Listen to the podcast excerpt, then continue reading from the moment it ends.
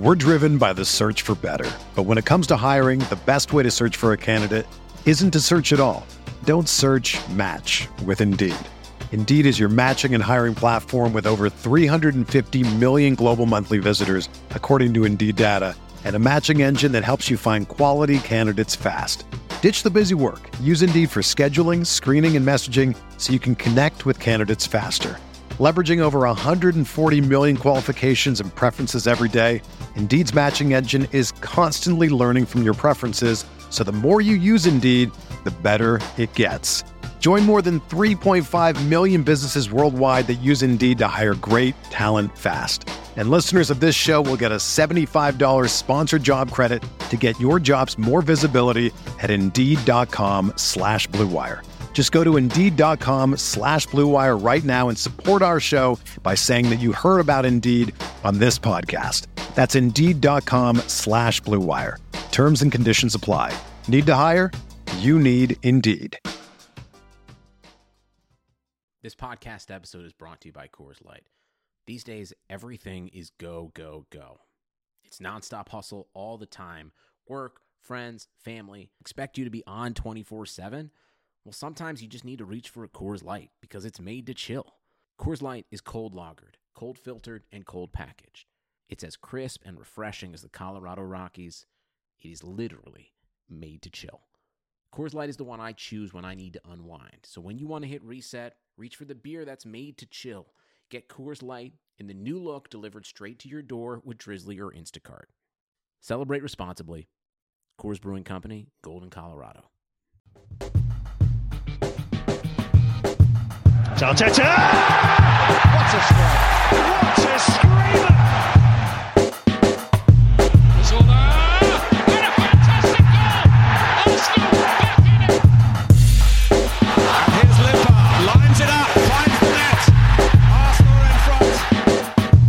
Stop me if you've heard this before, but an important issue was put to a controversial vote with contentious results. This is the Arsenal Vision post match podcast. My name is Elliot Smith. You can block me on Twitter, Yankee Gunner, and maybe, just maybe, democracy is a bad idea. Um, I'm not saying it's definitely a bad idea. I'm just saying that like a lot of people don't seem really happy with the outcomes of democracy. And whatever your view on the outcomes of elections of various things lately, I think we can all agree that there's a substantial number of people that haven't been happy with those outcomes. And even if you were happy with some of them, I'm sure there were some that you were less happy with. And I think we can all agree, falling into that category, is the captaincy. Um, so here's what we're to do. We're to talk about the captaincy. We're to talk about the five captains, uh, the good, the bad, the hilarious. Ozil. Uh, we are going to discuss the Forest game because it was a delight, and there haven't been enough of those uh, in the recent past. So we're to discuss that, and then we're to look ahead to Manchester United. The way we're to do it is we're to do it first with Tim. You can find him on Twitter at Stillberto. Hello, Tim.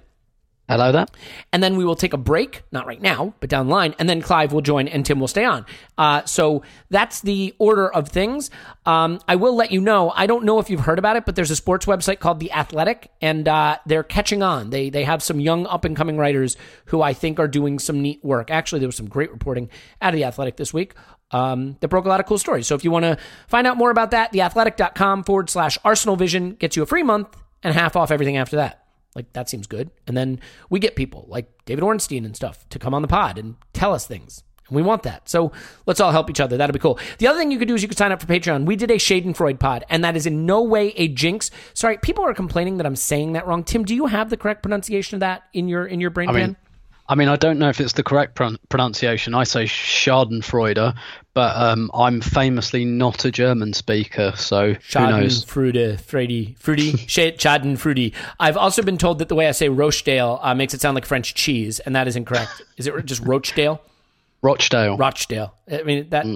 I like Rochdale. I want to go to Rochdale and have a nice uh, Chianti and a and a Roquefort cheese. Um, I just combined a lot of cultures there. Anyway, uh, sign up for Patreon because because we love it when you do that, and you can come in the Discord and say nasty things to me, and I have to be nice to you, so it's fine. Um, all right, here's what we're gonna do, Tim. Let's talk captaincy, and before we get to the people that were named, I, I want to get your take on the decision to have the players vote on this and whether this is really reflective of any issue with Emery or typical tempest in a teapot.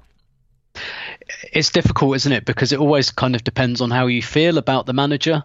Um, I, I, reflect on this quite a lot when this sort of thing happens, and uh, you know when there's a bit of bad feeling about a manager or results are bad, the kind of things you know so, certain things they do can be painted as you know further evidence that they're idiots. Whereas if they do the same thing during a winning run, it's usually celebrated as like, oh look at this kind of innovative management style. And you know the five captains last year didn't raise nearly as many eyebrows as it has this year because last year it was new and it was different and it was a new broom and a new era. Whereas this year, people are kind of saying, "What like what is the point in this?" Um, and and I think also just because, I mean, this is one of the reasons I guess I can't get that worked up about it. I mean, look at our five captains last year. Like three of them have left, and one of them, you know, you get the impression that Emery would drive into the middle of a forest. So, well, hell, look, look at look at our captains any of the years before that too. They never played. Yeah, they were all you know injured. Yeah, yeah. So uh, you know, I've like my personal view on it is that it doesn't really matter, and and so I'm I'm kind of conscious that I, am really really not trying to load um, my kind of decreasing faith in Unai Emery onto this. I just I think it's been made an issue when it needn't be made an issue. If all of this had been done in like July or August, I, I, really don't think there's any problem with it. I don't think there's any problem with canvassing the players, uh, particularly via anonymous ballot. I think that's fine. I can't I can't think of a problem with that. Um, you well, know, don't, don't, don't you want to confirm it at a minimum that you're not naming someone captain who has like no support yeah. within the group? I mean that that seems reasonable, maybe. Yeah, yeah, and and look, also, I, I think Xhaka was having taken the armband all season anyway. I think it would have caused quite a lot of ill feeling if Xhaka wasn't voted. So I, I kind of think there was, you know, not that they were forced, but you know, I think it was a bit, a bit like, yeah, let's confirm this because if we do anything else, it it looks really bad on our teammate, and he's going to sit there thinking, oh my god, everyone hates me. But uh, yeah, I, I think it's fine to get their input. That the issue is how late it's all happened, and that is the timeline that makes it look a bit more like just slightly muddled thinking um, again. So I I have to say I just, like I say like the issue it it really I don't care like I really don't care. Um, but I, I tweeted about this earlier. The thing is for a manager captaincy is only a decision you can get wrong. And the reason for that is that it doesn't really matter. Like when you're winning, when you're winning games and you win trophies, no one says, "Oh, it's because um, that guy was wearing the captain's armband." No one ever says that.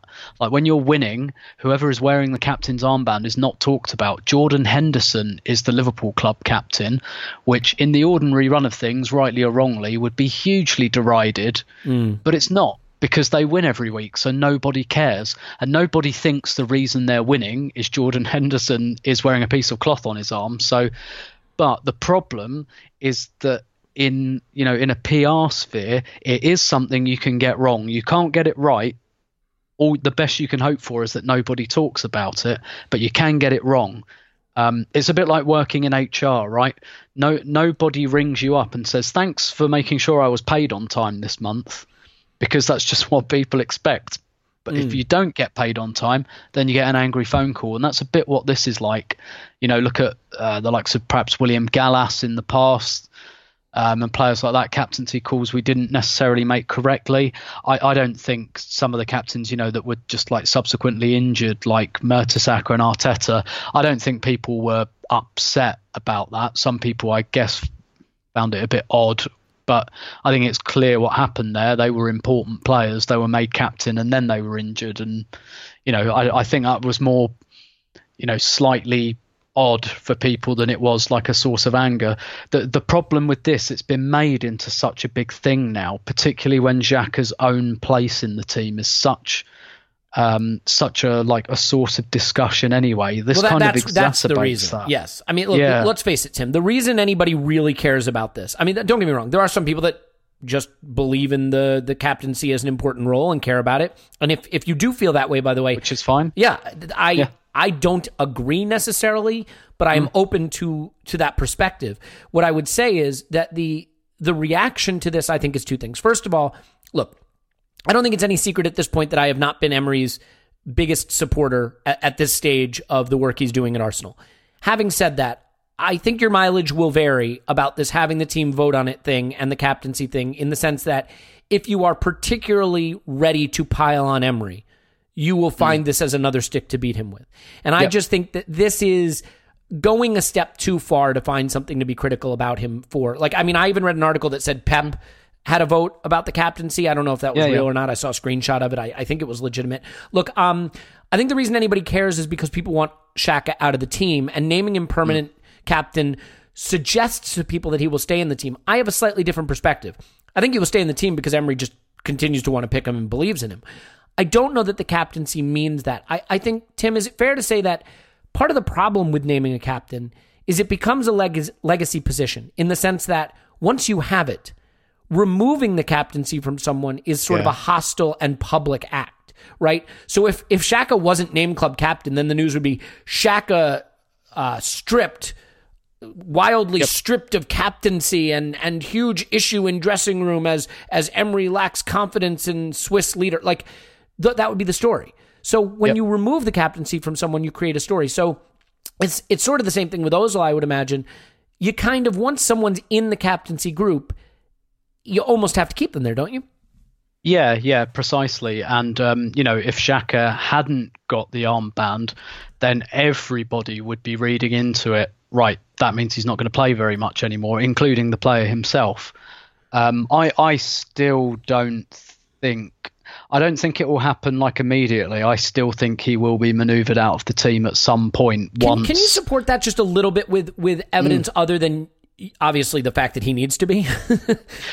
Um, so I think, uh, like, why else did Emery wait? Why else did he um, palm the decision off? Why not just do it in July or early August?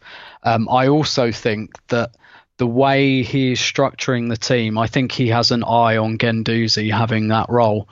Um, and quite often at the moment, Guendouzi is moving into those positions. He is often the deepest, and Jack is kind of moving slightly to the left. It's not happening all the time, but it is happening um, at points in games, and it happened during pre-season. And uh, I, I don't think he's ready to pull the trigger yet, but I think I think he wants to at some point. Whether that's you know second half of the season, next week, next month, I don't know. But I, I think you're right. I think he'd kind of been, or he'd manoeuvred himself into a position here where he's kind of damned if he does and damned if he doesn't um, with Xhaka, which I think is the whole reason the decision was so delayed. Um, but I, yeah, I, I think the fact that it was delayed in this way, um, I think I, I still think it, it shows that Emery just didn't quite have the faith. And ultimately, you know, they've made it public that there was a vote on this. So, you know, uh, Emery hasn't, unless I'm mistaken, hasn't asked them to keep that quiet, which he could have. He could have just said, look, we'll vote on it, but we won't tell anyone that. Um, so you've got to think that they want people to know that the players voted for it. So I don't know. Maybe I'm reading too much into it, but that strikes me as a kind of you know a bit of a mea culpa. But but you're right. The thing is, but this is the other thing. If and when Xhaka does come out of the team, it's going to be a much bigger thing. Um, but then you know you mentioned Özil there. And, and this to me exposes why it doesn't really matter, other than in the very specific personal case of Granit Xhaka. Like what I, I know we're going to come on to this discussion. Maybe this is a segue. Like, what an unbelievably mixed message when you think about it that Ozil almost never plays, but when he does, he's captain. All right, so I want to talk about this because here's here's what I will say. If you wanted to use this this whole captaincy thing as a stick to beat Emery with, you could sort of build on the narrative that he is not a good man manager, not a good leader of men, that he struggled at PSG where he let the egos run the ship, and I would argue that PSG is not a workable solution for any manager. So I'm I'm loath to pick on him for that, but there there have been claims that he's too player friendly, that he he doesn't have the the discipline needed to control a dressing room. I don't know if any of that is true, but what I will say is that the the decision to sort of let the players vote, pushing off the decision about the captaincy, to me maybe has echoes of worrying about upsetting the, the apple cart, upsetting the players. I mean, on the one hand, he is willing to leave Ozil at home for the Europa League, play him in the League Cup, and then haul him off. Not play him in a Premier League game against Villa when you're chasing the game at home. Um, but on the other hand, he doesn't have the courage to just man up and say, You're not one of my captains anymore because I don't trust you and I don't like you. So I think it is a lack of conviction. And I think the same would be true of, of Xhaka then, Tim, only in the sense that he could have at least said, you know what, Aubameyang is clearly the leader of this team. He's the permanent captain. Uh, Shaq is still in the group, but Aubameyang ha- has really ascended to a position of leadership, and he takes the young players under his wing. He's close to Lacazette. He's our permanent captain. I mean, is is the Ozil thing emblematic of a a sort of weakness, a, a lack of conviction that we see both in tactical approaches, lineups, and maybe dealing with the players?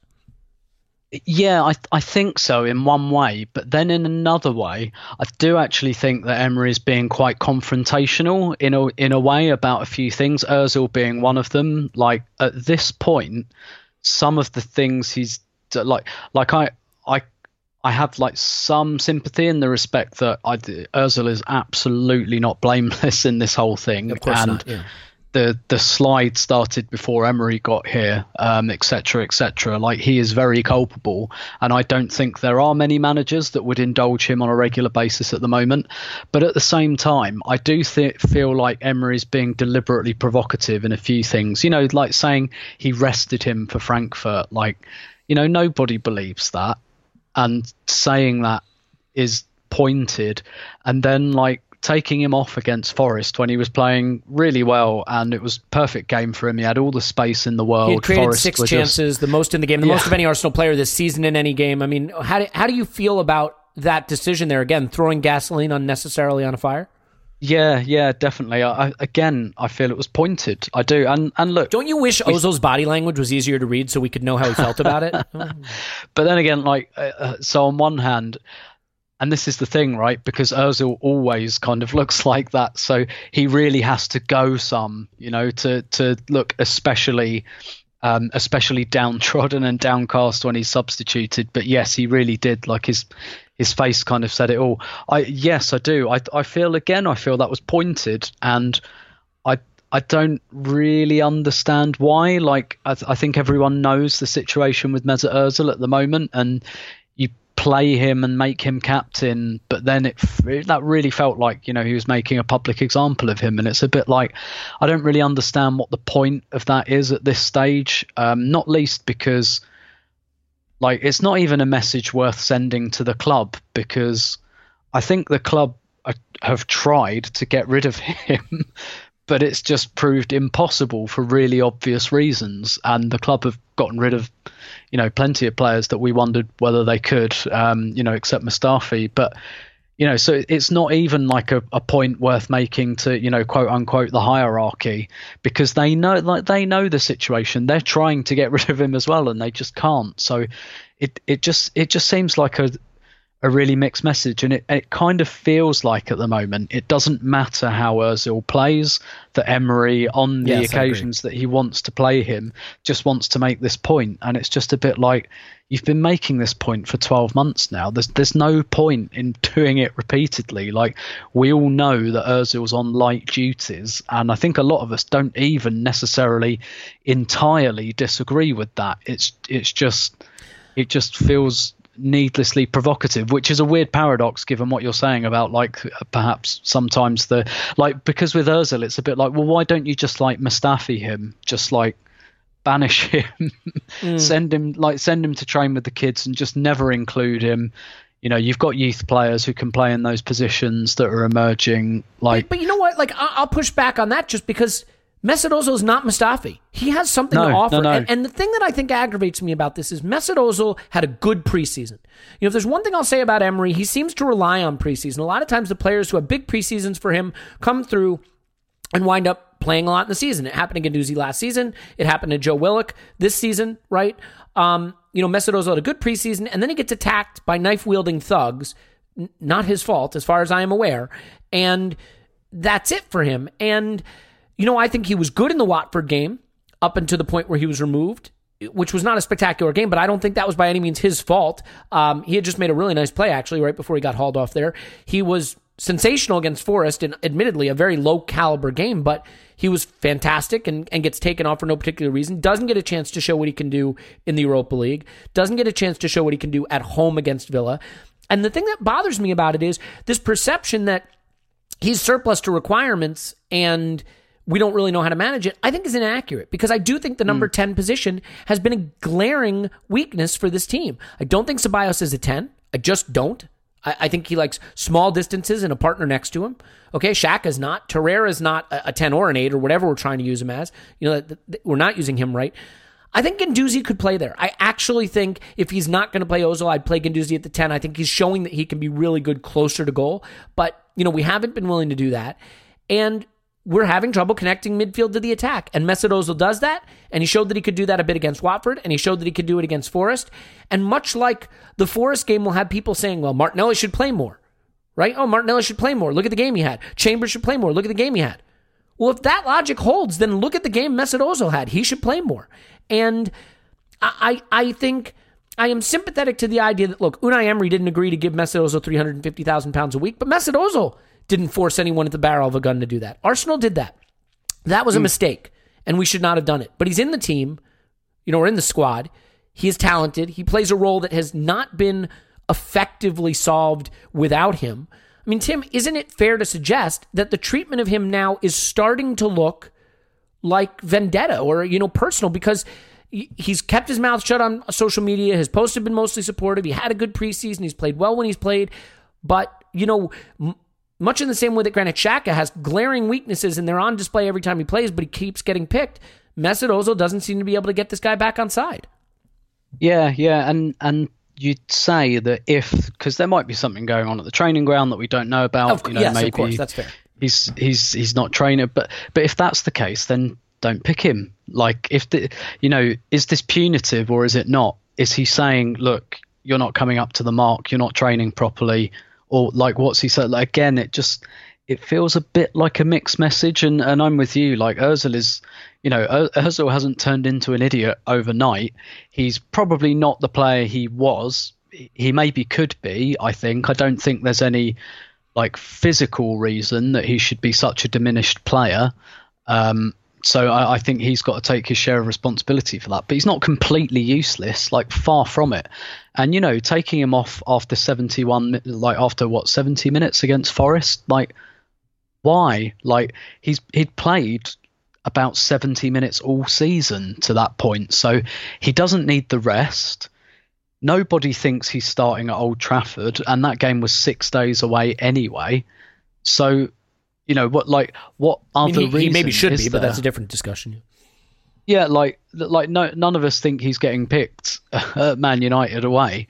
So like why you know, it's that's why it feels pointed. Like it's not like he's protecting him or anything like that. It it just again it just feels like a point that didn't really need to be made, um, to be honest. So Well, and and look, I mean, again, it, it just drags me back to the point that again, you're absolutely right.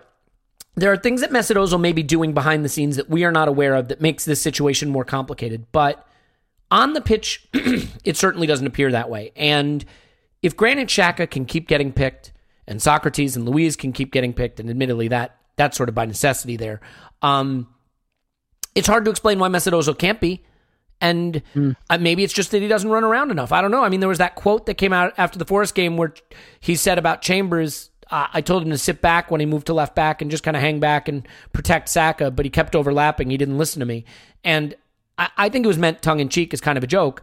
But I'm sorry, I can't help but hear a guy saying against Forest with a lead, comfortable. I want my fullback sitting back and protecting their their winger. Like maybe it's just that Mesut Ozil is too much too influential in one part of the game and not influential enough in the part of the game that Unai Emery focuses on. I don't know, but whatever it is, it, it's certainly an interesting dichotomy now because he is in the captain group. Maybe that is just a decision that he wasn't ready to go all the way to making this a, a crisis with the player by removing him from that group. I think with with Xhaka being the permanent captain, he he avoids controversy if he is thinking of dropping Xhaka. At least he's not sort of doubling down on that and, and really hurting him. But you know, there's an interesting thing. Um, Amy Lawrence wrote a good article for the Athletic about sort of the duality of Xhaka, the the player who has errors in him, but the leader behind the scenes. and one of the players who stepped up and really complimented Xhaka's leadership, I think, was Rob Holding. But I sort of had an interesting question for you about this and about captaincies. We have sort of a split squad right now. We have a lot of very young kids coming through who need a certain type of leadership. excuse me. And maybe they need that leadership of Xhaka, you know, collecting the fines and being on time and, and administering discipline. But we also have some senior players, players like Aubameyang and Lacazette, who've been in the game a long time, big personalities or big talents. Do you think that the kind of captain young players need as a leader is very different from the kind of captain that older players will look up to, players with a lot more experience in the game? Yeah, maybe. I the thing is, I mean, again, like I'm not on the training ground, so I, I don't know that stuff about Xhaka, and I, am fully prepared to believe that he's exemplary on the training ground, etc., etc., and he comes across as like a as a nice enough man um, and everything else. But I, I dispute this kind of um, this dichotomy. No, I don't dispute the dichotomy. I dispute. okay, I dispute I was going to say why that he's a good leader because more than anyone in our squad, with the exception of uh, Mustafi, nobody blows up as badly under pressure um, as Granit Xhaka. Nobody loses their tiny little fucking mind quite like Granit Xhaka does. That's not leadership. That is the opposite of leadership you know, if you ask, I, I don't know, maybe, um, you know, maybe like you allude to, maybe this is because I'm older than everyone in the Arsenal team and have a different opinion of what constitutes leadership. But to me, that's the opposite of leadership. Like the thing I want from a leader is grace under fire. I want someone who's calm when those bullets start flying, someone who makes good decisions, who keeps their head that like as I'm reeling those things off, does the name that go on like does the name Granit Xhaka ring around your head? I, I bet it fucking doesn't.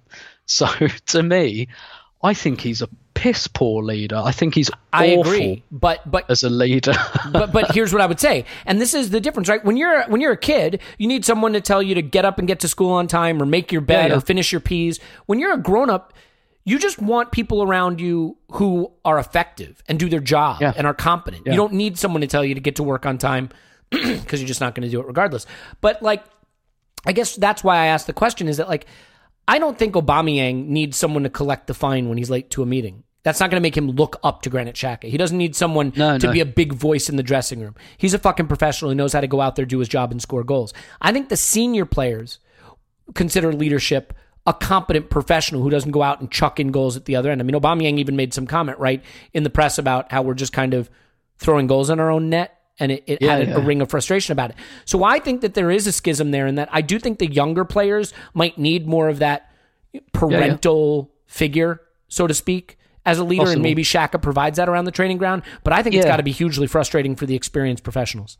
Yeah, yeah, I think so. And uh, you know, like to, to, I guess to build on my uh, captaincy is not important uh, point because leadership is, but captaincy isn't. That like the most overrated Arsenal captain of all time is Patrick Vieira. Patrick Vieira, for me, wasn't a great captain per se. He was a phenomenal player. I didn't actually see an awful lot of leadership in him, like not not in the outward sense, which but it was a team you know, full of grown-ups, you know. exactly, exactly. Like he was that was primus inter pares. That was just this, you know, this is a guy who turns up, does his job to the best of his ability every single week, week in, week out, season in, season out. Uh, he's the kind of symbol of the team, etc., etc. He obviously has a lot of respect but you know, a team with Sol Campbell, Ashley Cole, Thierry Henry, Dennis Bergkamp, Robert Pires, Jens Lehmann, Lauren, like Gilberto, that that's a team that doesn't need a captain. That is a team full of captains. That what Patrick Vieira played in is the perfect example of shared leadership. And if you were, you know, if you took the Invincibles squad and you took this five captains principle, that would be immensely difficult to shave that down to five. That would be really difficult. Mm. Um, you know, you'd be drawing lots. You'd be, you'd be, it'd be like, I don't know, it'd be like putting together like your team of the season or something. It would just, it would take you forever uh, whittling it all down. Well, and you know, that makes an interesting point too, because when you name one captain in a squad of whatever it is, 26 players or whatever, there's 25 players who aren't named. They're not really going to care that much. But the danger with five captains is it's kind of like if they name an employee of the year at a company of 200 people. All right, I didn't get it. Neither did 198 other people. But if they name mm. 25 employees of the year, you know, and and I didn't get it, I might be a little more concerned. So I mean, do you think the downside to the five captains thing is it it's a bigger group to not be included in if you're one of the ones that was left out. Yeah, maybe, maybe, but I, I do think I was I was listening to the Arscast today and, and James Benge talking to Andrew, and actually he made quite a good point that um, maybe as a counterbalance to that, by having more of these places up for grabs, there's kind of more to play for. Um, so you know, guys like Abamia, like probably in July, Aubameyang wouldn't have been in a lot of people's you know captaincy group, as it were, the five captains. Five or six games later, quite a lot of people want him to be the outright captain. Like that's that's a a swift escalation um, of kind of how he's regarded, like as a as a senior figure and as a leader in the team. So you know, you could say by having more places to play for, that gives people, you know, that gives players like you know something to go for, I guess. So maybe that's that's a bit of a counterbalance. Um, also, I mean, I I think ideally, like if you were going to name five, you'd almost want them from different areas of the squad. So you have your figurehead, and then maybe you have one of the young players. In in this case, it looks like it's Bellerin, which is awesome. You know, by the way, we haven't mentioned that, Yeah, but yeah, yeah. that's awesome. He he belongs in there, Yeah. and I'm glad he is. Yeah, absolutely. And and Important probably- important to get an Englishman into the group. Yeah, yes, uh, a Cockney no less. Good North London lad. Um, but also, I think you probably want them in different areas of the team. So yeah, we've got a defender in there in Bellerin. We've got a defensive midfielder in there. We've got a couple of forwards. Um, we've got um, someone on the bench um, all the time as well, like you know, dishing out the drinks in Mesut Ozil. That's that's great. But so like I, I think having them from I guess a cross section of the squad is is like like I'm I'm not at all opposed to the whole like five captains thing. I like like I say I don't really care one five ten a million. I, I really don't care. Um, I I think it's fine. I, I think it's all a bit of a non-issue. It's just there's a couple of things in there that the manager has kind of made an issue of, not least. And the most avoidable of all is is just the delay. Um, yeah, yeah. this this could have been done a month a month and like six weeks ago i think quite easily I, I think, look, if you are more forgiving and more charitable towards Emery, this is an absolute nothing. This is a nothing. This is who a who cares move on. If the team was playing great and winning again, who cares move Yep. on. I think if you are inclined to have questions and concerns about Emery, as I do, I am able to look at this and say it is just another little data point that from a decisiveness standpoint, from a conviction standpoint, from an ideology standpoint, from a control of the dressing room standpoint, there are potential issues with this guy at a very big club.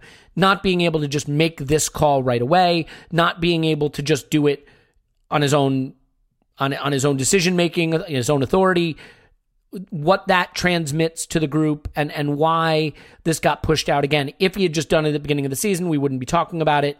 So I agree with you. The timing of it is weird, but again, your mileage will vary based on your your biases, and that's always the Yeah. case. Look, let's take. So- a, yeah, go ahead. Sorry, last thought. I was, I was just going to say just to wrap it up like i said at the beginning this is something you can only get wrong you can't get it right Yep, that's absolutely well said, and and only matters to teams that aren't winning because teams that are winning, whatever you did is absolutely right. So, uh, we'll take a break to tell you about uh, a young up and coming website that you probably never heard of, but that you're going to want to find out about. We'll bring Clive in. We'll talk about the Forest game, which is great because that's actually going to be a fun conversation, and then we will all predict a massive, glorious victory at Old Trafford. So stay with us. We'll be back, be back with more right after this.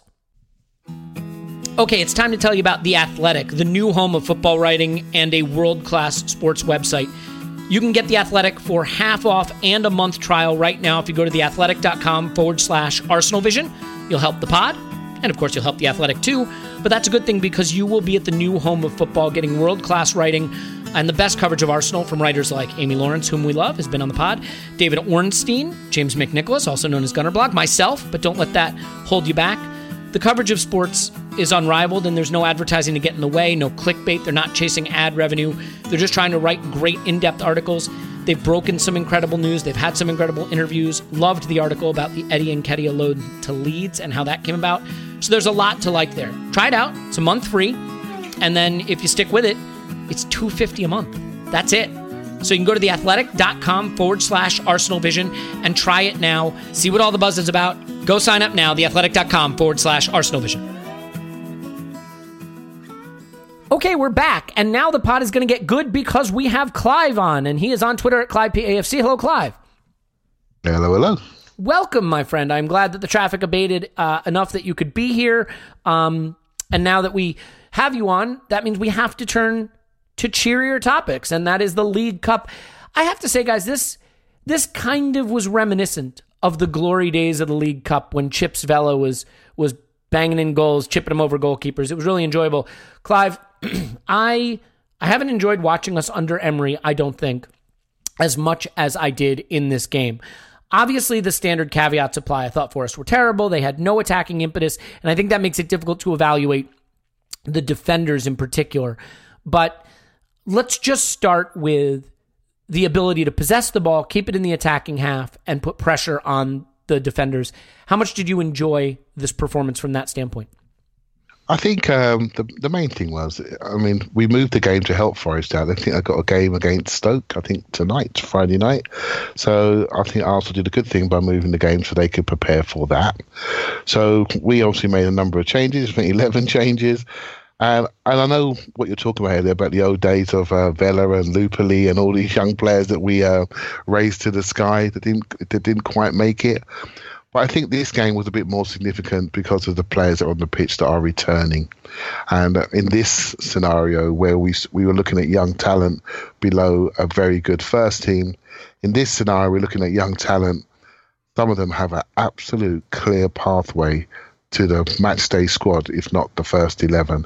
And we can all sort of see that. And um, I think this made this game more significant based on what we were seeing. You know, players, obviously the, the first team, more established players are holding Bellerin, and obviously the first time we get to see Kieran Tierney. But we're really looking at real competition with Saka, Nelson. I know Smith Rowe was unfortunate, but these are real, real players that are going to play. So it's it's not like a situation where before where we were a bit excited and we hoped they would play. These guys are going to play, and there's opportunity for them to play right the way up until January, the FA Cup time, the Christmas period.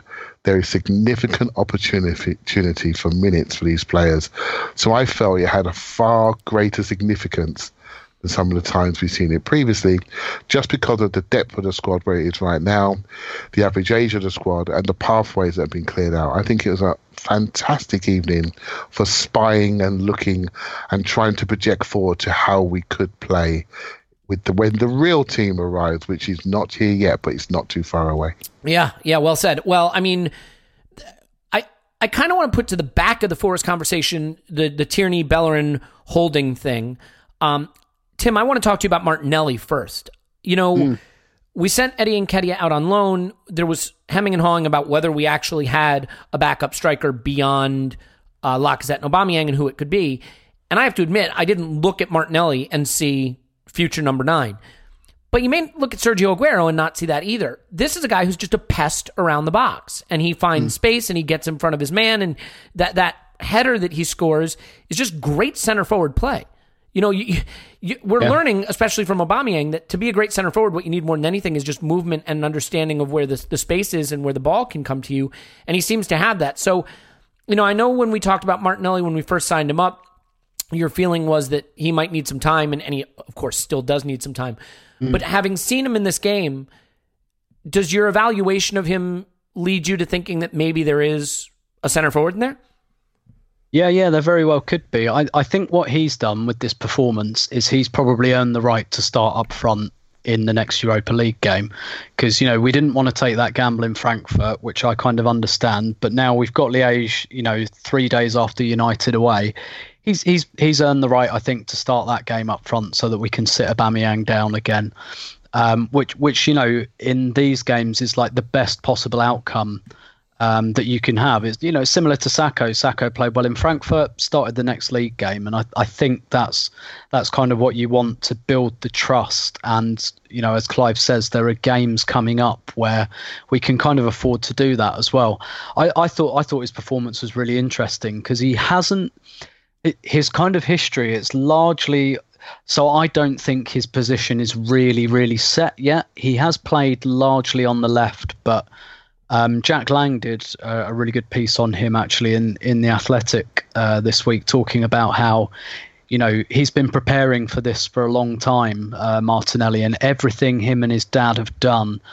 They've been like they've been mapping this path out for him since he was 13 or 14, and you know his dad got him a nutritionist when he was 15 and a personal trainer and all of that. They've been um, and and this this actually happens quite a lot in Brazil, by the way. Um, you know, people see good young footballers really as assets um, because because they know they can sell them to Europe for good money. They know that when you say a player's Brazilian, that adds another couple of million. Um, it's like a brand being Brazilian. So that they've they've been they've been on this path for a little while, and he had a chance to go to Man United, and they they didn't quite do it.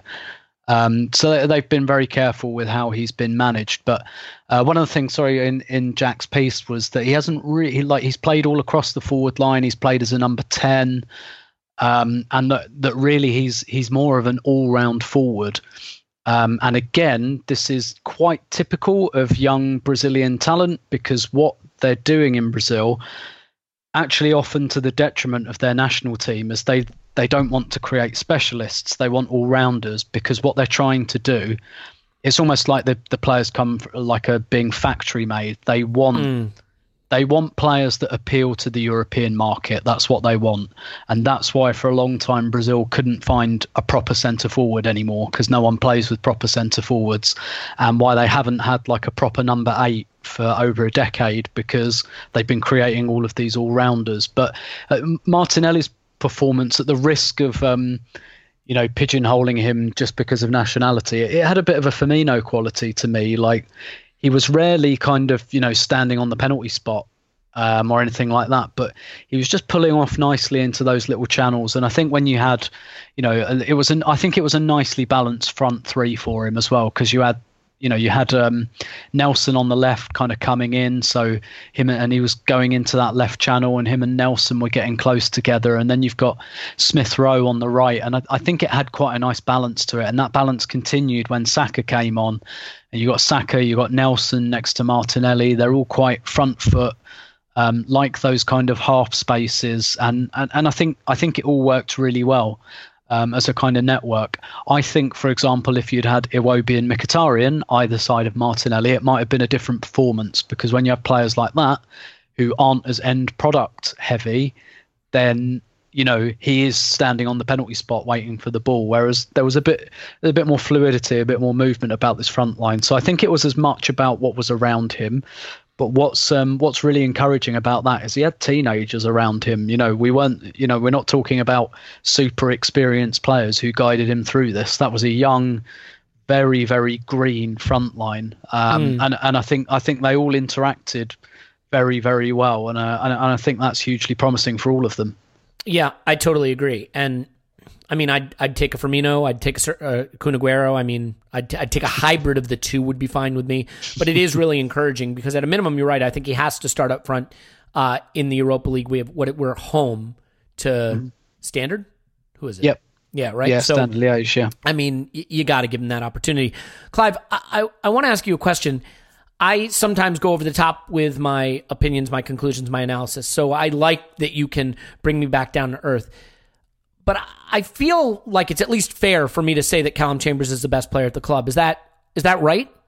I think uh, I think you're absolutely correct. I know you've Okay, already, I know you've already discussed the captaincy, but maybe we missed a player there. We should be in that list. I think. Uh, but but, Well, but do you, do you aside, need to give a guy a captaincy who's winning the Ballon d'Or? Like I feel like that's that's overkill. You know what I mean? uh, yeah, joking aside, he's um, I, I I just I just um, enjoying the fact that he's letting everyone know he wants to play football, and he's prepared to do everything he possibly can to do it, and he doesn't mind where it is. I want to play. I've been away, and I'm coming back, and I want to play. And it seemed as though the manager, I think the Saka selection the other day was really significant. He played well, did enough, scored, assisted, he played. And I think that's a brilliant sign to everybody else. I thought in the in the Forest game, I thought Nelson absolutely bust a gut to let everyone know I want to play too, right? And now now we've got Chambers doing exactly the same thing. And this is great because now they're putting pressure on the people that were previously all in our first 11s and untouchable. And the moment they make an, an error, we're thinking, well, we want to see a change. And and we're not thinking there's going to be a talent deficit. We're thinking this guy's looking to play. Let's see what he looks like. And uh, and Chambers falls into that category.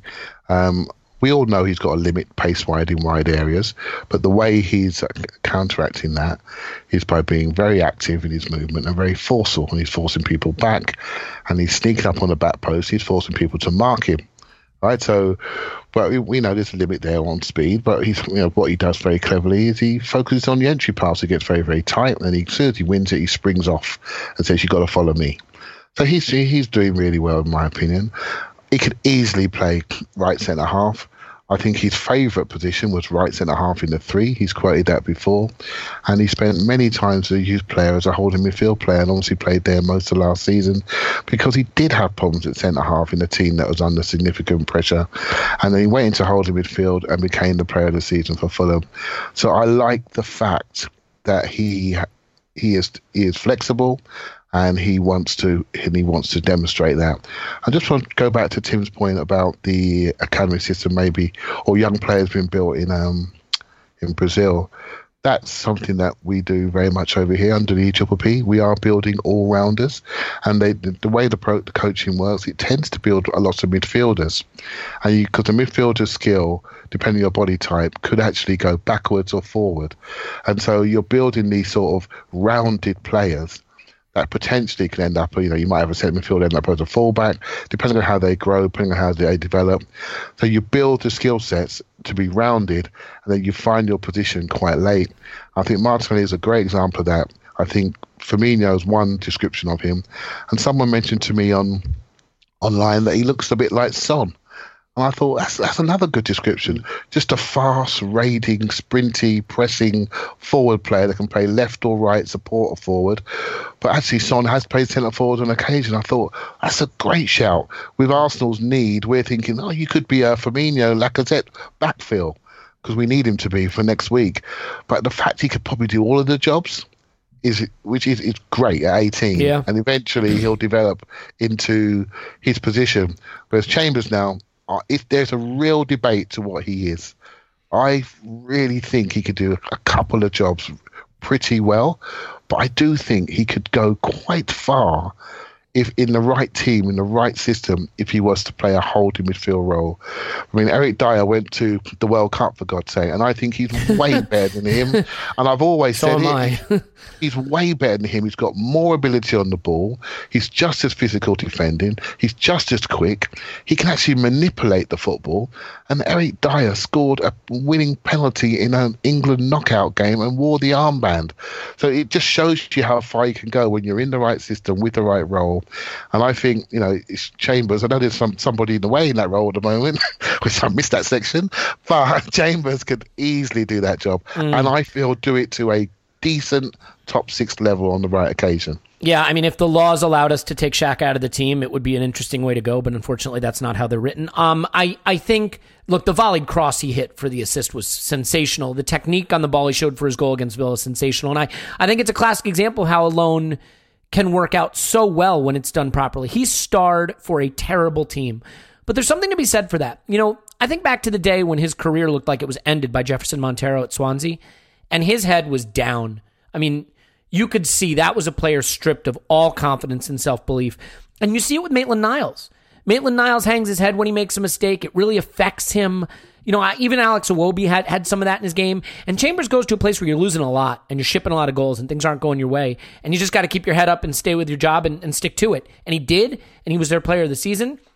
And now he comes back a, a little bigger bodied, a little stronger, but I think with a little more resilience. You know, obviously when we get into psych, pop psychology, you never know, but he just looks like a player who who's willing to go out there and show that he belongs and not be worried about making a mistake. And I, I think that makes such a big difference for a young player. And he, he he's been a delight to see. And I think, look, he is going to play because I think he's going to play right back over Maitland Niles going forward. I, I think Emery has to make that choice. I think he's put himself in the frame to play at center back and maybe even be an emergency left back. So we'll we'll see how that works. But it's great for him, Tim. I think um, the big, big stories in this game naturally are going to be the return of Bellerin, Tierney, and Rob Holding. And I don't think we need to talk about them all individually, although the Tierney one might be a little more interesting because it's our first real look at him. I struggle with this game as an evaluation for them because I have never, I literally cannot remember an Arsenal team coming under less pressure, even in some of the yeah. easiest Europa League games. And by the way, you know, just as an aside, I wonder if the last 30 minutes against Villa and this game could somehow possibly be a message to Emery because we were under no pressure because they had no time to put us under pressure. They were all hands to the pump defending. Villa were for the last 30 minutes and, and Forest were for the entire game. And when you look at Colchester and, and Rochdale and what they did in their League Cup games, you know, if you don't put those teams under pressure, they still can't hurt you. And we didn't give Forest the yeah. opportunity to do that. So maybe that's giving Emery something to consider. But as far as evaluating the, those three defenders I mentioned, can you take anything away from a game where they did basically no defending? Probably not on the basis of this game alone. Um, and sorry, just to back up your point as well. Last year, uh, everyone will have forgotten it because it was a terrible game and it was the Carabao Cup. But last year, I think we played um, Blackpool in the third round and we won one 0 and same deal. We went 1 0 up in the first half, and you thought, okay, easy street. And we ended up winning 1 0. and that was the end of it. Um, so, yeah, just to kind of uh, back up your point there, I, I don't think there is I mean, uh, maybe we can from Tierney because it's our first piece of um, data, shall we say, on him. It's the first information we have, and he looked like everything we've been told he is. So um, that's positive. I, I think, um, and and you know, with Holding as well. Uh, I, I, I, found this really interesting, and I wrote a bit of a piece on it this week because it, it made me think. So, what what's going wrong with Luiz and Sokratis? And I understand, like you know the future of that defense is there like you can see it it's it's holding it's bellerin it's um, tierney and it's probably saliba and you know callum chambers uh, I, have always thought Callum Chambers can have um, have a decent future in there as as a as a decent utility man. Albeit, I think his last two performances are being slightly overrated because of the um, the offensive output um, in them. He still made quite a big defensive error against Villa, but that's by the by. I uh, I I think my my issue, what I the, the conclusion I came to when I've been watching back some highlights and thinking about the situations that Luiz and Sokratis have been in, I mean, my read of it is that Emery just doesn't trust Maitland Niles and Kolasinac as defenders.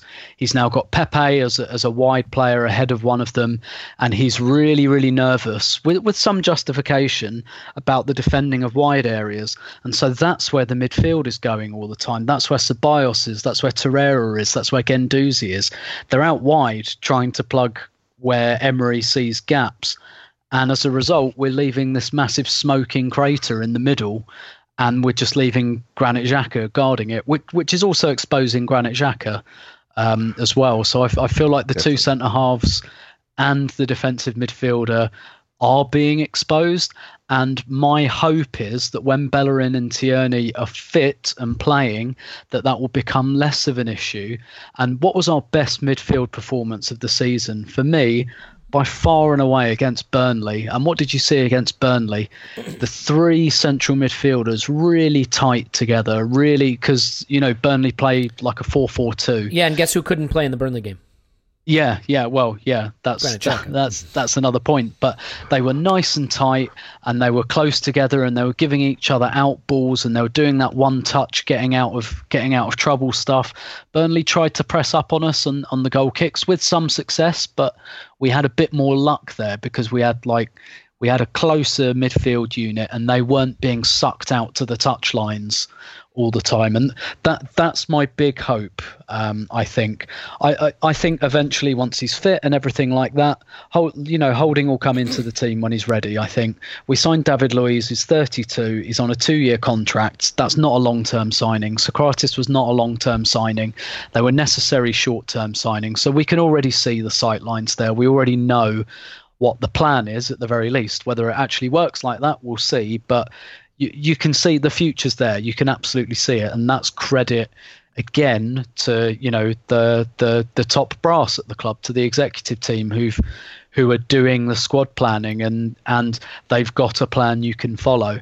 Yeah. Um, but at the moment, I think we're being a bit hampered by the fact that Emery doesn't quite trust Pepe defensively, and he doesn't trust, you know, because look what he was doing last season when he was playing Maitland Niles and Kolasinac. He was playing a back three, and he's ditched that this year, but he's still trying to compensate for what he sees as well.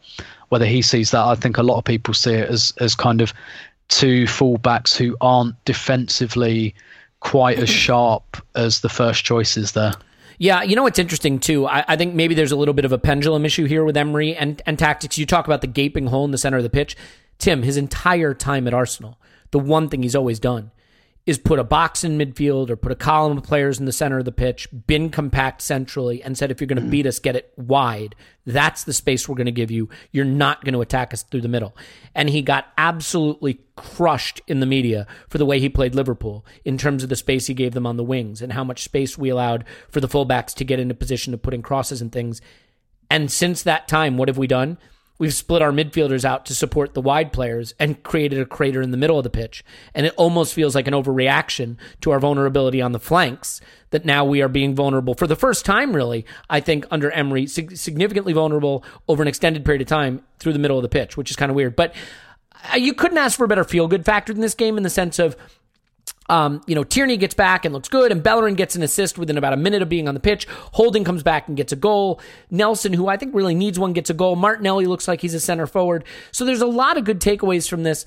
Uh, Clive, just real quick, your thoughts on Tierney. There was a lot of push and run here. He had a lot of space to just kind of get the ball and drive forward. I think that's great. I'm curious if that's something that he'll be able to do when there's less space in the Premier League. But do you have any early thoughts on him? I mean, the one big difference I would say is the crossing at least looked a little more encouraging. Yeah, he looks uh, very exciting. I think um, it's been. It's, I've been watching him a lot in in the in the preseason videos and watching him come back. He looks like a supreme athlete. He's a natural athlete, very very sprinty, very aggressive, very bouncy, and just his ability to. One one thing that sprinters have. Some some people have speed, but he has change of speed. Yeah, and his ability, it's the ability to what what kills you with speed is is your ability to stop and start, and quick players that can stop quickly, adjust their feet, and then start again. You know, he can do it offensively, he can do it defensively.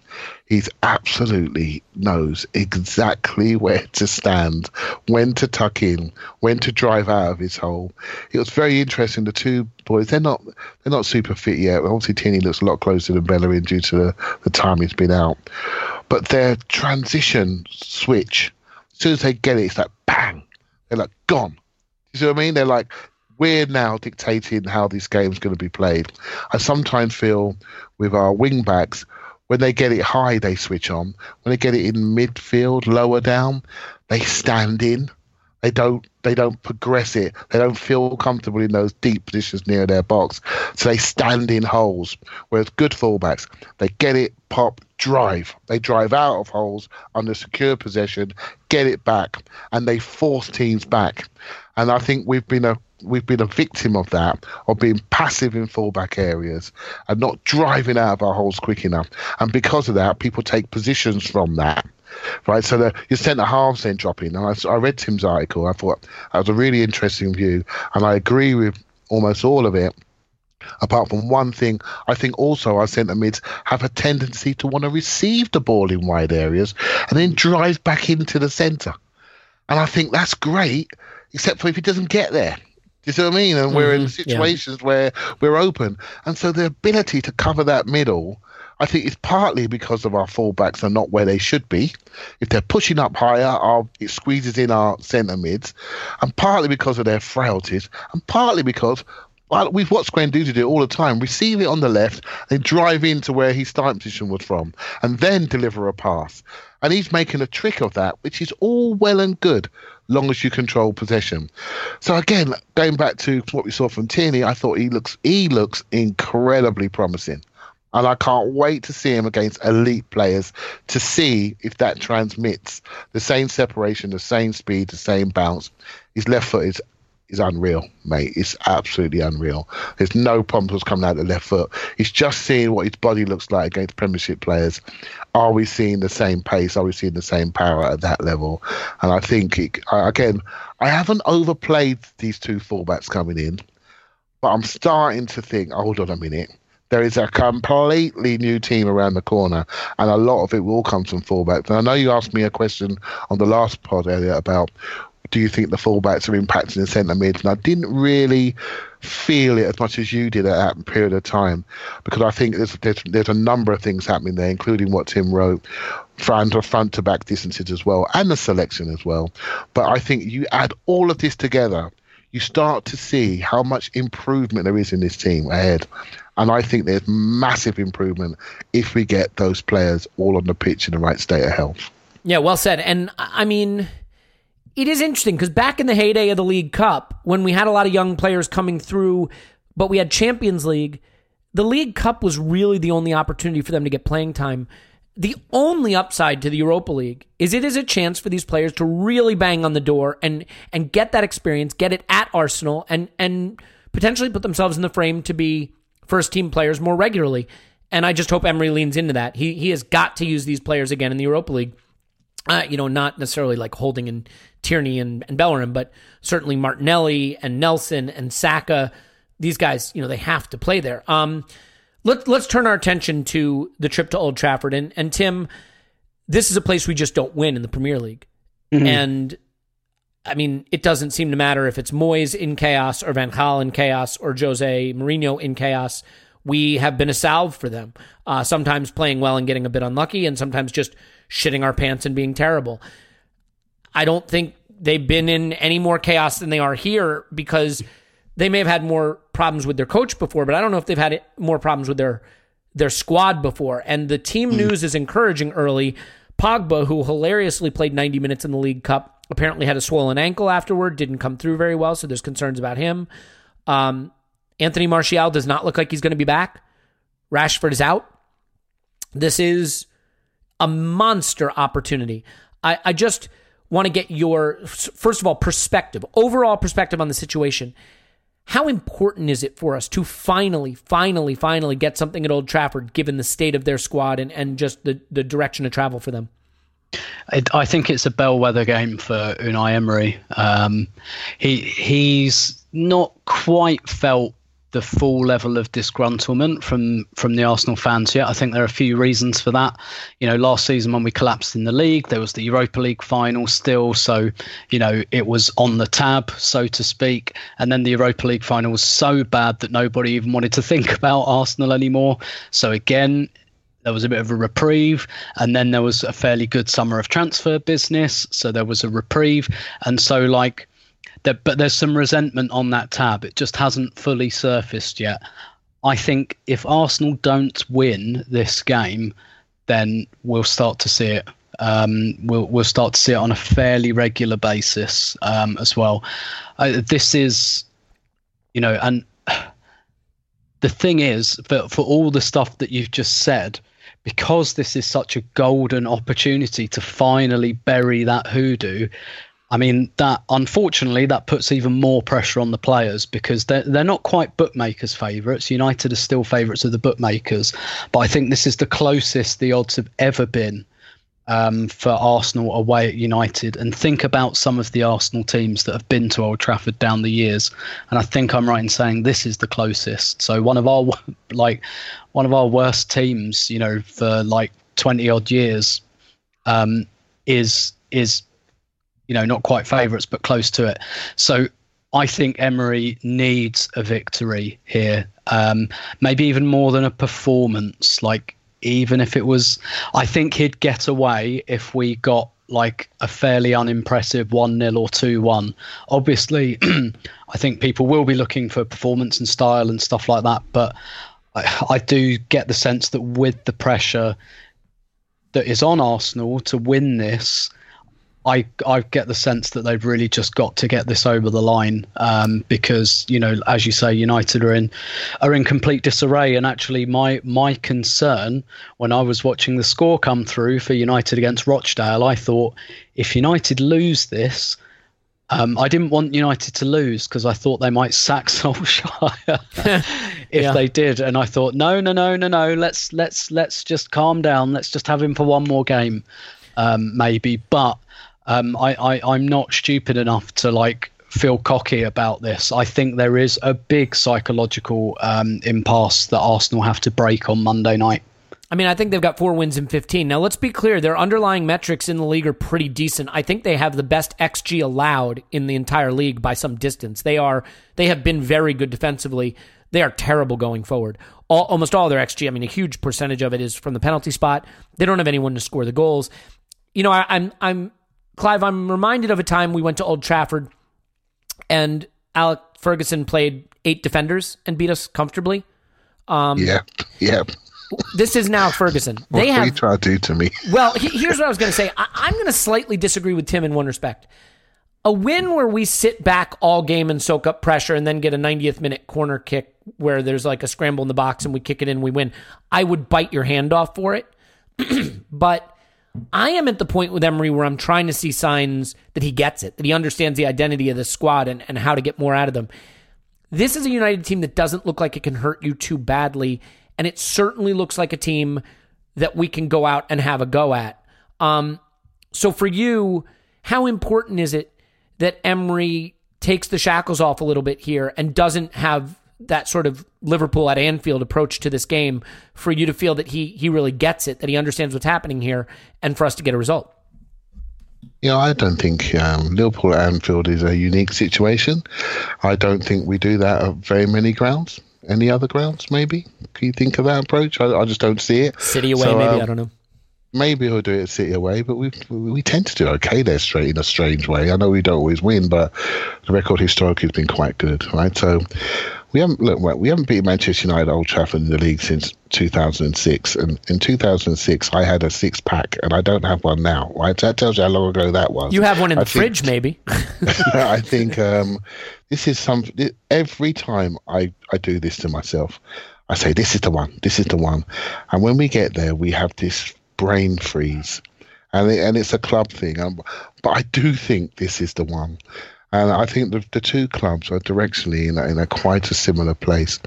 They have been, you know, what we're seeing is a result of years of bad decisions in the transfer market, bad contract decisions, and I feel and bad organisations basically. And um, Manchester United uh, have spent more money than us while making mistakes, and they almost become a laughing stock. I think we were here about 18 months ago, but since then we've gone through some change within the club structure, and we're going through change on the pitch.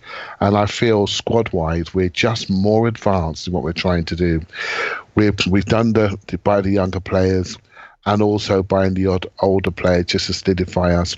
We've done that, and also we've got that we've got that structure behind us, which Manchester United haven't got, and this is why they are going through the pain that we were going through towards the end of Wenger's reign, not seeing a club structure, not seeing anything on the pitch that we can hang on to. So we had a bit of a jump on them on that regard, but to make that really count, you have to win and you have to show people that you're further on that life cycle. And this opportunity is really, really there for us. Manchester United in a, in a bad place. They have this game on Monday. They have AZ Alkmaar on Thursday, and they got Newcastle away, which historically is a bad game for them because of the history of Newcastle and Manchester United. And if they don't get anything out of those three games, national break staring at them, and they could be in, they could be in serious, serious mid-table trouble.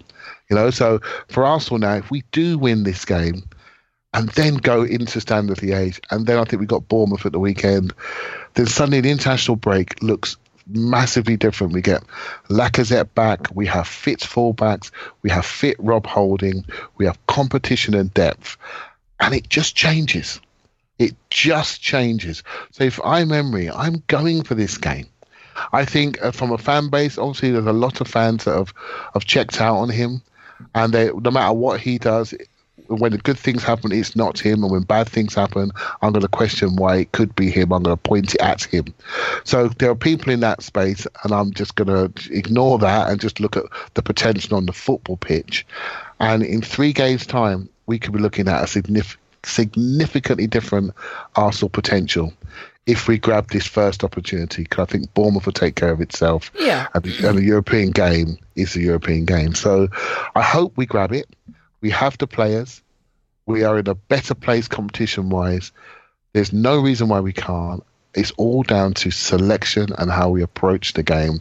And if we play the game and not the stadium and not the badge and just play the players, we have a really good chance. Look, I have to admit, I'm with you, except that I, I, there is a disconnect here. Let's face it. We look at this team and we see it and we think it's good and we think there's no reason it can't be good and Emery's going to get it right. He must because it's a good team. And then you say, we blew a two goal lead to rock bottom Watford and we were trailing at home to newly promoted Villa. And like the reality of who we are and how we play doesn't always tally with the concept we have in our head of who we should be and how we should play. So, Yeah, I, I, so can I just come back on that a little Sure, bit? I yeah. think I think you make a really good point, and I think this is what the Nottingham Forest game has shown us. I think what we can now start to envisage in our mind is a whole new set of partnerships. I don't think the partnerships we we've we've seen have, have they've, they've just not worked. The centre back partnership, I, I'm really concerned about that. Right, so what's happening between right centre back and right back uh, and, and left back? It's not there. We can debate the centre midfield partnership, right? And we've lost our centre forward partnership because the Lacazette's injured, so we've lost the connection there.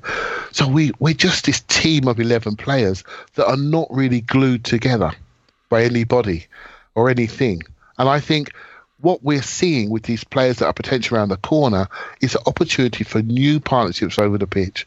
And I think that's really key. We wait till we get that so we can see that because n- n- none of us would pick these partnerships. I didn't expect Luiz and Sokratis to be this bad, if I'm honest with you.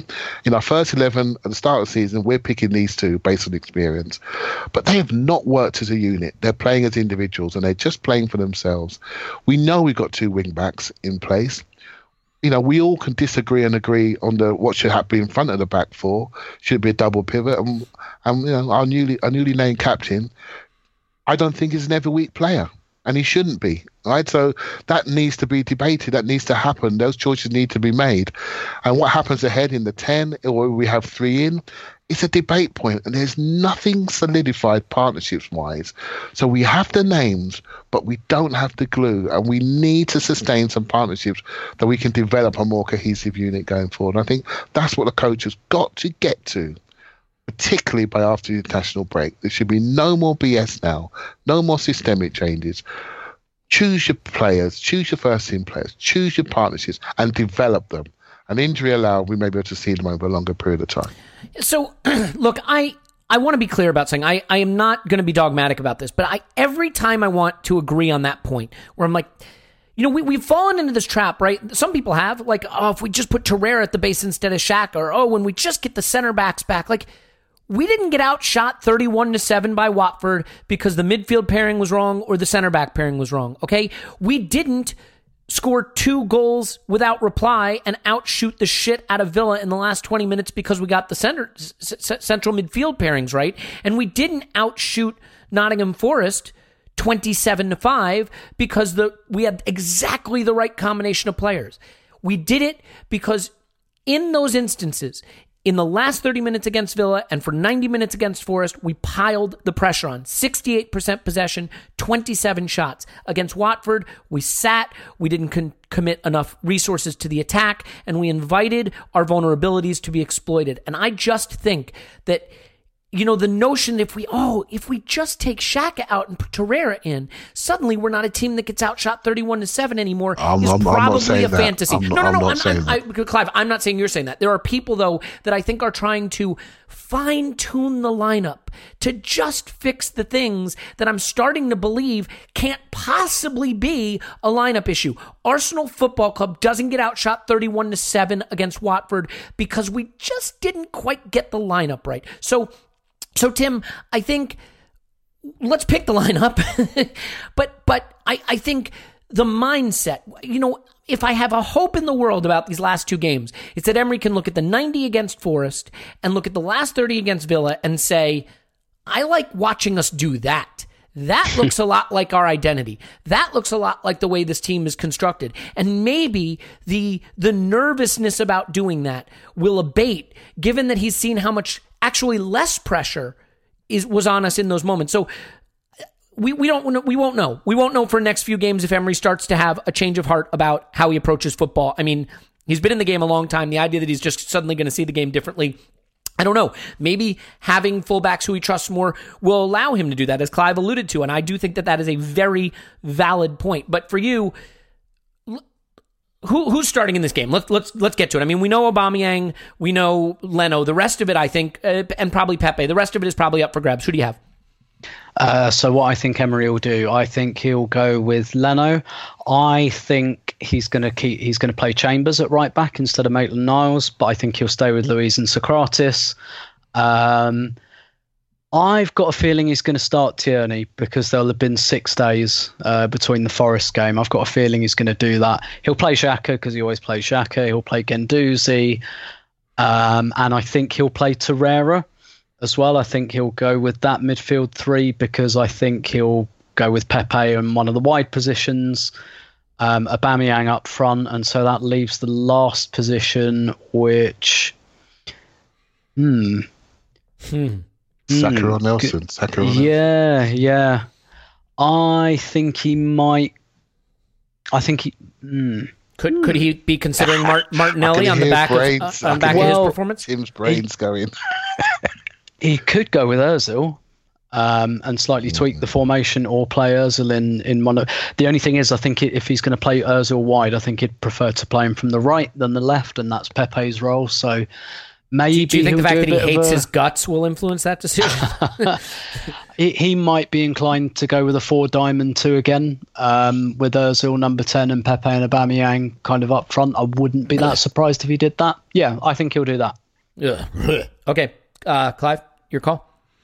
Yeah, I, I, I totally hear Tim, and I, I, it wouldn't surprise me, and I, I just don't think it, it works with the, the, the midfielders on the wide tips that we have at the moment. I just don't think it works. So, um, I hope he goes three in and three up, or four two three one. It didn't bother me either way, um, because it ends up being a four three three anyway. So, um, I, I go with the, the same back four. Although it wouldn't surprise if it was me, I would keep Maitland Niles. You know, though I think he needs a break. I think he looks shot at the moment, but only because I'm looking at Daniel James and the fact he's the fastest thing since, since you know, since history. He's very, very quick, and I think it'll be a, a bit of a, a tough one for? Chambers. Yeah, he's fit. I think it'll be a tough one for Chambers, but you know what? He's young and inexperienced, and and Chambers could drive him back, right? So I, I would just up, but I actually would still play Chambers. I'd play him at right centre half. I don't think Sokratis is playing is playing well, and I'd like to I'd like to see a change up there. I'd like to see Chambers do that role. He drops off very quickly, and I think he he can take away the pace of James if if Maitland Niles gets run. But that's 50-50. I don't mind either way which it goes. I would keep the three in centre mid. I would, I would have. Torreira, Xhaka, and um, and Guendouzi. I, I'd, I'd have a Guendouzi slightly freer. I'll give him a freer role to get on the ball and play. Uh, and I would play Saka actually. Um, I just think he he has the power and body power to drive. I think he works back defensively, so he's more two way, and I think he'll do a lot of work on that side and allow Pepe to be slightly lazier on the right hand side and have um, Aubameyang up front. And, and but to be honest. It's, it wouldn't bother me. I'd, I'd go exactly the same team as Tim as well, but I would have Özil from the left hand side, and I would say create from there, but come in, but get yourself back out there on that on that left hand side when we're defending, and you know that would be a good vote of confidence for him. I know lots of people want to see him, but if we're honest, you know Özil's next chance of playing where I would play him would be in the home European game where he can be a completely free man, do his thing. When we take Özil away from home, let's be honest, it's a nice idea, but we end up playing with 10 men defensively. And I don't think if we want to beat Manchester United, we need to be going there with 10 men off the ball. We need to go there with people going to outwork them, press them, prick their confidence and take the game back to them. We can't do that if we have got people jogging back into holes. Because what happened earlier is exactly what you don't want to see, which is a deep team defending and playing on the break, which is um, not what no, we should be doing. I, I agree with that. I'd push the midfield and the attackers up, and I'd drop the defend the, the center backs back just a little bit because they they don't have any. They can't play through midfield. They'll they'll probably try to play long if we do that, and at that point, they don't really have players in space that can hurt you very much. I mean, Lingard might be might be starting for them up front. That's how they finished their last Premier League game, and and they don't have Martial and they don't have Rashford. So I, I just don't see this being a team that can hurt you. What I do see is you're not going to get any joy off Wan-Bissaka. Defensively, he's phenomenal. Um, so maybe you could play a 4-3-3 with Ozil on the left, drifting in more centrally to play in the runs of Pepe and Aubameyang between uh, you know, between the center backs or, or inside the right channel because I, I don't think you're going to get a lot of joy off Wan Bissaka regardless of who you put in there. And I think even if you try to do the whole thing we always do, which is play down the left wing and left half space and try to put in crosses, I think you're playing into the strength of their defense. So I don't know that I would do that. Um, regardless, look, would I like to see Xhaka dropped? I would. I, think Ceballos and Guendouzi are a great double pivot. I think Guendouzi needs a partner right next to him. I think uh, sorry, Ceballos needs a partner right next to him. I think Guendouzi can provide that. Um, I, I don't know that you need Torreira here because I again I don't see them being able to play their way through midfield very effectively. He can't play Ceballos at ten. I just hope if he picks a four two three one or even a four diamond two, which I hope he won't, you can't play Ceballos at ten. That is not a position for him. Um, I mean, I he could pick Willock to carry the ball through midfield to give him a little more of that drive, and and that's something he could do. Again, look, the, the, the position on the pitch I think he's most struggled to solve is the 10. And there's a guy who wears that number for us who's pretty talented. I, I wouldn't mind seeing him start. I just don't think he will. I agree. Uh, let's just do predictions and get out of here because we're running pretty long at this point. Uh, Tim, what do you got? 2 1 Arsenal. Big call. Clive? Yeah, I'm gonna. I think because Tim stole that one, I'd go one 0 Arsenal. I think we're just gonna edge it this time. You know, I just think we are. So yeah. We're going to concede to someone terrible, probably Lingard, do some Millie Rock bullshit. So I guess the question is, can we score? And they've been excellent defensively. Um, so they'll get a penalty, which they'll put away. Um, and we will score, and it'll be 1 1, and it'll be deeply disappointing, unfortunately. Um, no, if we win, if we win midfield, we win the game. They've got well, you no can't forwards. lose midfield to them. they don't Yeah. have a midfield. Was Um, Fred but, going to uh, uh, dominate us? If Fred dominates us, I quit. I think they have more midfielders available. You know, closer to their first choice. They don't have Pogba, though- from the sounds of even- things. Uh, even if we don't rate them, they have more midfielders available. We just got to disconnect them from their front men. If we do that, then we can play the game we want, and I think we can test them at the back. But we can't concede because they have got the ability to um, to close up the shops a little bit with Maguire, etc. So it's very important we get that first goal. and See what happens. Yeah, if Pogba plays, that's always a game changer. I mean, he he is he is one of those types of players who, on his day, can totally change the outcome of a game. So I'm, I'm hoping he can't make it. Clive's on Twitter at ClivePAFC. Thanks, Clive. Thanks, man. Tim's on Twitter at Stillberto. Thanks, Tim. My pleasure as always. My name is Elliot Smith. You can block me on Twitter. Yankee Gunner. Give us five star review. Write the nastiest things humanly imaginable about Paul. Uh, Scott will be on coming up down the road. Sign up for Patreon because uh, it's fun and it's wonderful and you get lots of good stuff. And then we can talk in the Discord and, and it's just great. But if not, if you can't, if you don't want to, we love you and we appreciate you listening to this regardless. Uh, it is a weekend without football, which sucks. But uh, maybe the Schadenfreude gods will will smile on us and get us some fun results uh, before we go to Old Trafford and win by the amount that I'm about to tell you. So we love you, and we will talk to you after Arsenal 10, United nil.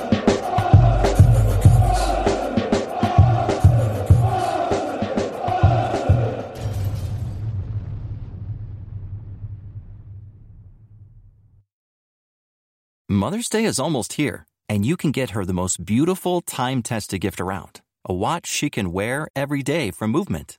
Whether your mom is into classic dress watches, rare and refined ceramics, or tried and true bestsellers, Movement has something she'll love. And right now, everything at Movement is up to 50% off site wide during their Mother's Day sale.